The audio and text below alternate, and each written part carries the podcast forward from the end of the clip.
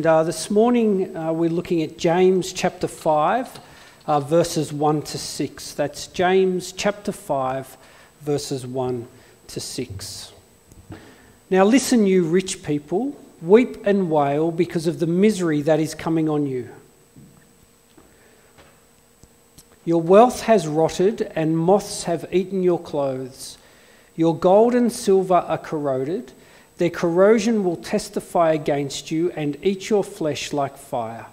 You have hoarded wealth in the last days. Look, the wages you failed to pay the workers who mowed your fields are crying out against you. The cries of the harvesters have reached the ears of the Lord Almighty. You have lived on earth in luxury and self indulgence. You have fattened yourselves in the day of slaughter. You have condemned and murdered the innocent one who was not opposing you.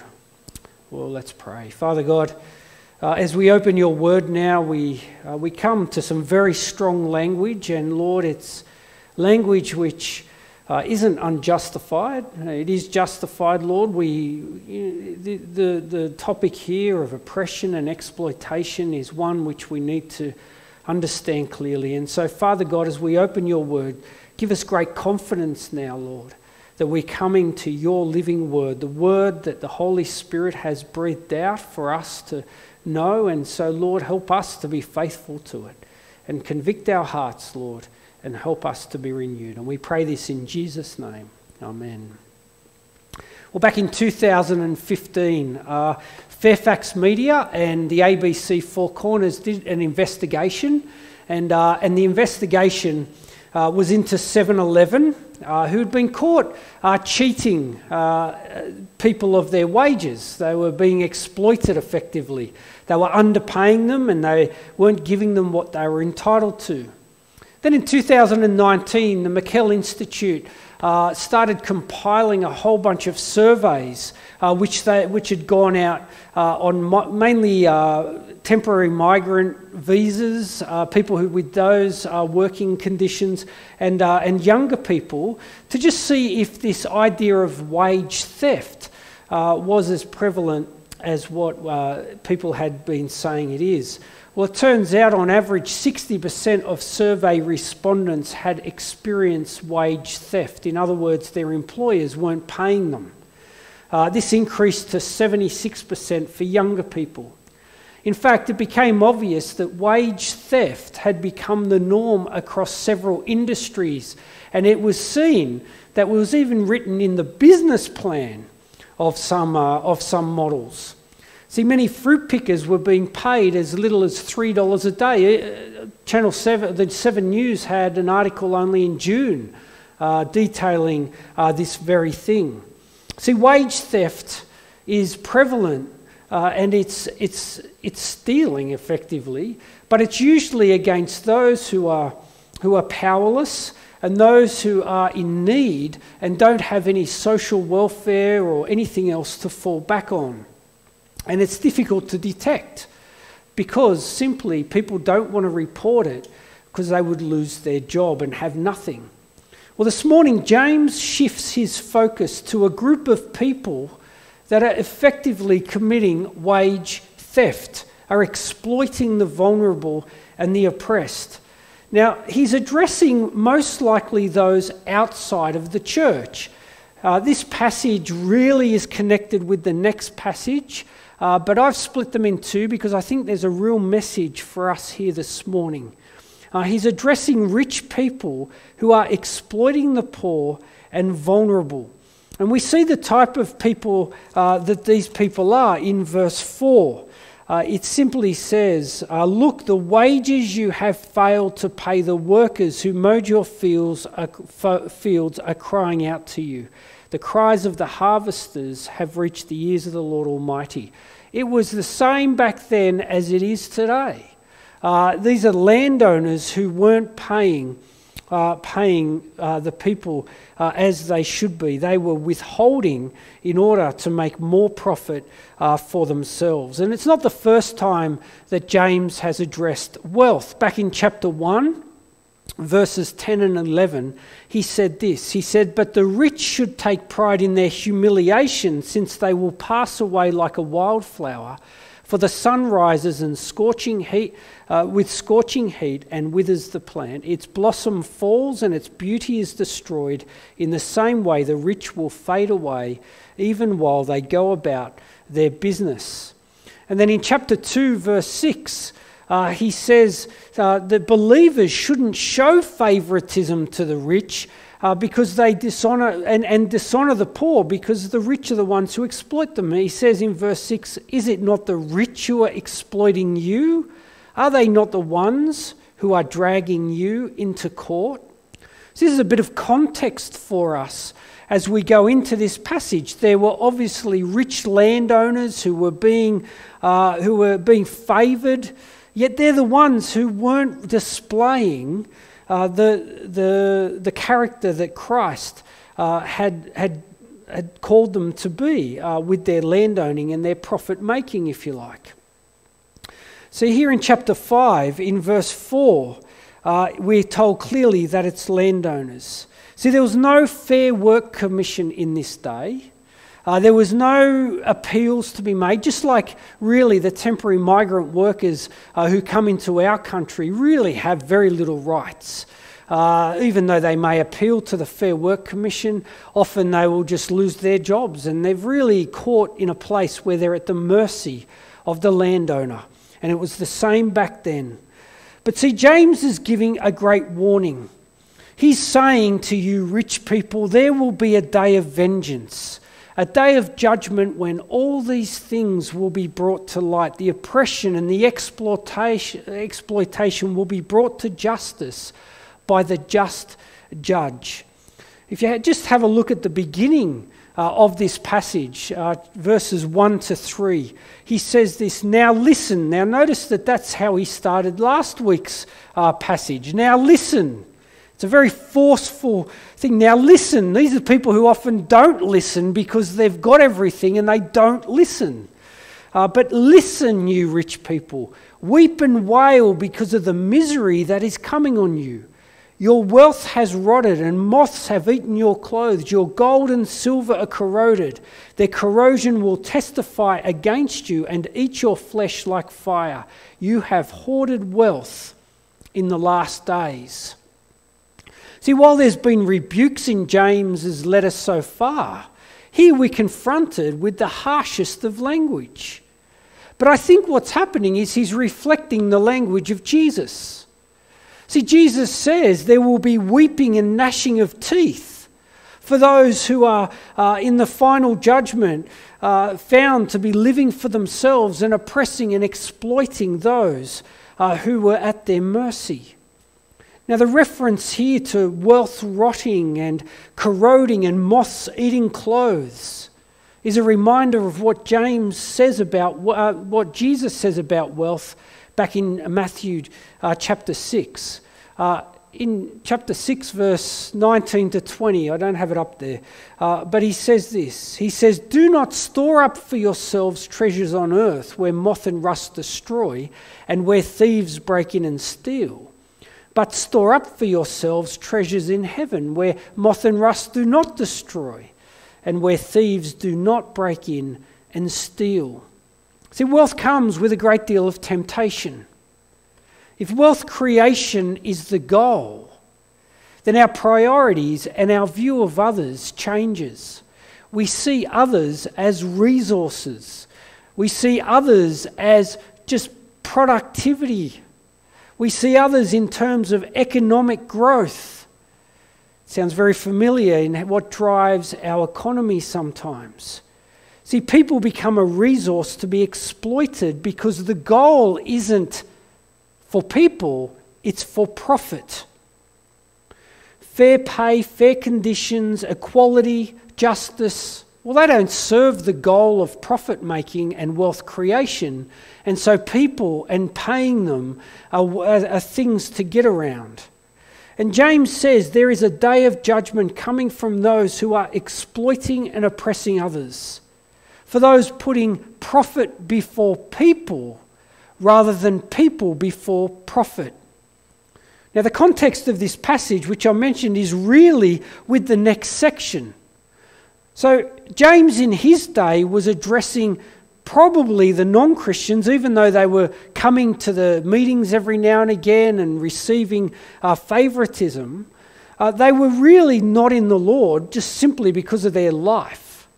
And then he's saying in the next passage that to be patient in your suffering under these circumstances. He's saying when you're being exploited and when you're being oppressed, well, remember, there is a day of the Lord ahead.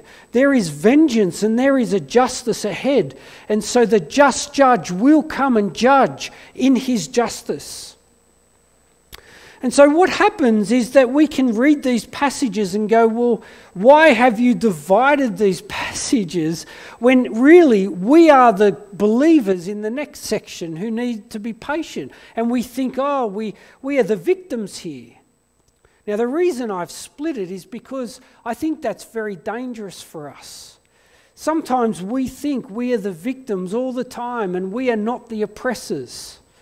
Well, I think this passage has a great deal to say to anyone who is wealthy. Now, I know most people that I talk to in our culture say, Well, I'm not the wealthy one. They're the people on the richest 100.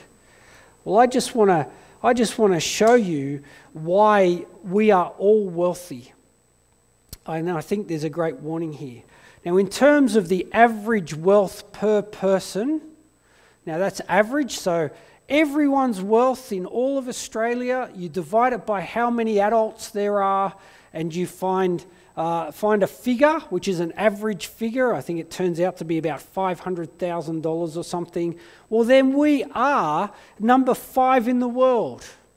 But I think the better way to do it is what I've got there on the screen, which is the median so you look at everyone's wealth as individuals, then you come back from the richest and the poorest, and you keep working back and you find the middle ground, the one that's smack bang in the middle. So you're not averaging the wealthiest persons out over everyone else. We are number two in the world. Our country is the second wealthiest on individual basis in the whole world, the second. And have a look at number one, Luxembourg. They have very few people compared to what we have.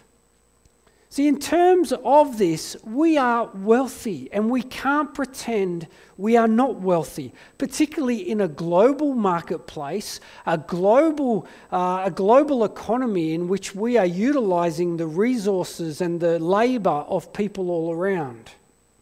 See, this passage warns us that we must ensure that we are aware of whether there is exploitation or oppression being at the hands of how we're using our wealth. Now, just to get really practical, on the Baptist World Aid Australia's website, they publish, I think it's every year, the Ethical Fashion Guide. Now, fashion is one of those areas where the, the, the labour in other countries has been shown to see people being exploited, the conditions are poor, the pay is minimal, and they're being exploited. Well, the current one is uh, an ethical, uh, a, a, COVID edition uh, to look at how co- uh, companies are looking through their supply chains to ensure that there's no unethical practices and exploitation happening. Now, I thoroughly recommend you to get on their website, download the guide, and, uh, and, and get quite active in this. But I just want to explain to you uh, how, how the, there's six criteria, and they should come up on the screen. There's six criteria in which they put a company against. The first one is to support are they supporting workers' wages by honouring supplier commitments? So if they've committed to use the resort to, to use the factory or whatever it is, they follow through and they do that. Are they identifying and supporting the workers at greatest risk? Are they listening to the voices and experience of workers? Are they ensuring workers' rights and safety are respected? Are they collaborating with others to protect vulnerable workers? And are they seeking ways to build better conditions for workers and the world after the pandemic? Well, against those six criteria, uh, they are then ranked and rated. Uh, and there's three broad categories. Uh, those who have uh, shown evidence of action towards all of that criteria, either, or some of that criteria or none of that criteria. Now, I'm just going to call out a few companies uh, in that report. So, some of those who have shown a commitment and action to ethical fashion in all those criteria are Kmart. Now, a few years back, they were at the heart of quite the other end. Uh, Target, Big W, Adidas, Puma, Kathmandu, New Balance. These are all companies that most of us in Australia have used or are using at some point. And this report says we can be confident that they are active in showing that there's no exploitation of the supply chains going back through their fashion. Now, those who have made some uh, progress or shown some action towards some of the criteria, best and less, Gap, Industrie, Myer, Nike, Rip Curl, quite often the, the higher, more expensive products, ironically, uh, are the ones who aren't always uh, complying. And then there's the companies that don't show evidence at all. Remember, this is just fashion. Uh, Coles, Jeanswest, uh, R.M. Williams. R.M. Williams, I, have got a pair of R.M. Williams boots because I was in the army at some point and, uh, and, uh, and I got them for nothing. Uh, but they are expensive. And to think that there's a supply chain down the line there somewhere where people could be exploited well, that's awful. See, perhaps we shouldn't be supporting these businesses. See, the cries of the poor, we're told, and the oppressed are being heard by the Lord. We should be caring for all people made in the image of God. We might get cheaper clothes uh, out of it at some point, or we may look good at some point, but that is at the exploitation of people who have been made into the image of God. But it's not just using your money, it's about advocacy and real action towards being a voice for those who have no voice. Jesus came and walked amongst the sinners. Uh, as, the, as the adulteress was about to be stoned to death, he said, You who are without sin, cast the first stone. He stood up for the poor, he stood up for the oppressed. His whole ministry was to heal those who were deemed unclean, who had been captive to the religious authorities and the, and the power brokers of the day, to set them free. As he, uh, in Luke chapter 4, as he unrolls the scroll to declare his ministry, and he quotes Isaiah, I've come to set the captives free. And to the point of dying on the cross so that they could be forgiven themselves and know true freedom. That it's not about the wealth, that it's not about this world, that it's not about the accumulation of a kingdom for the self, but it's the accumulation of a kingdom of God. That's why I appreciate what Baptist World Aid are doing, and we should support them, which we do as a church. But to sum up what James is saying here, He's saying, never forget, and I made this up myself, never forget your affluence will become effluent. There you go, you can stick that in your mind. Your affluence will become effluent. It is no, it's just a waste product that's going to disappear, be corroded. It's going to be eaten by moths. It's going to be rusted away. And all you're going to have as you stand before God is a pile of rusted effluent. Not that you can rust effluent, but you know what I mean. See, don't value your effluence over people. Don't value that garbage over a child made in the image of God because it'll all be good for nothing. Be willing to pay more. Be willing to sacrifice your business profits, your personal wealth, so that you are investing in the kingdom of God, where moth and rust do not destroy. In Matthew 25, Jesus tells us a parable about what the king, well, he tells us several parables about what the kingdom of God is like. If you remember, he says, Well, you need to wait for it eagerly and you need to be prepared. And he says the parable of the ten virgins five took oil with their lamps, the others weren't prepared, they were too busy. They just took their lamps expecting the bridegroom to come straight away. And, uh, and in the end, they, they, they weren't ready in a sense, it's the same thing. We're building our own kingdoms and not really preparing for, for entering into the kingdom of God. And then he goes on and he says, Don't dig a hole and bury our gifts in the ground out of fear that the, that the, that the landowner is going to come, that God's going to come and, and judge you. No, you've been set free from that. He gives the parable about what to do with your talents. No, take them and invest them and, and use them for the kingdom of God. You don't have to fear Him coming back. You only have to fear if you've, if you've done nothing with them. You've been too busy over here doing your own thing. And then Jesus says, when He comes again in His glory, He's going to separate the sheep from the goats. He said, An inheritance will be given to the sheep, those who are His flock. But then he says this sobering reality. He says this is how his sheep will be recognized. And he says this from Matthew 25, verse 34. Then the king will say to those on his right, Come, you who are blessed by my Father, take your inheritance, the kingdom prepared for you since the creation of the world. For I was hungry and you gave me something to eat, I was thirsty and you gave me something to drink, I was a stranger and you invited me in.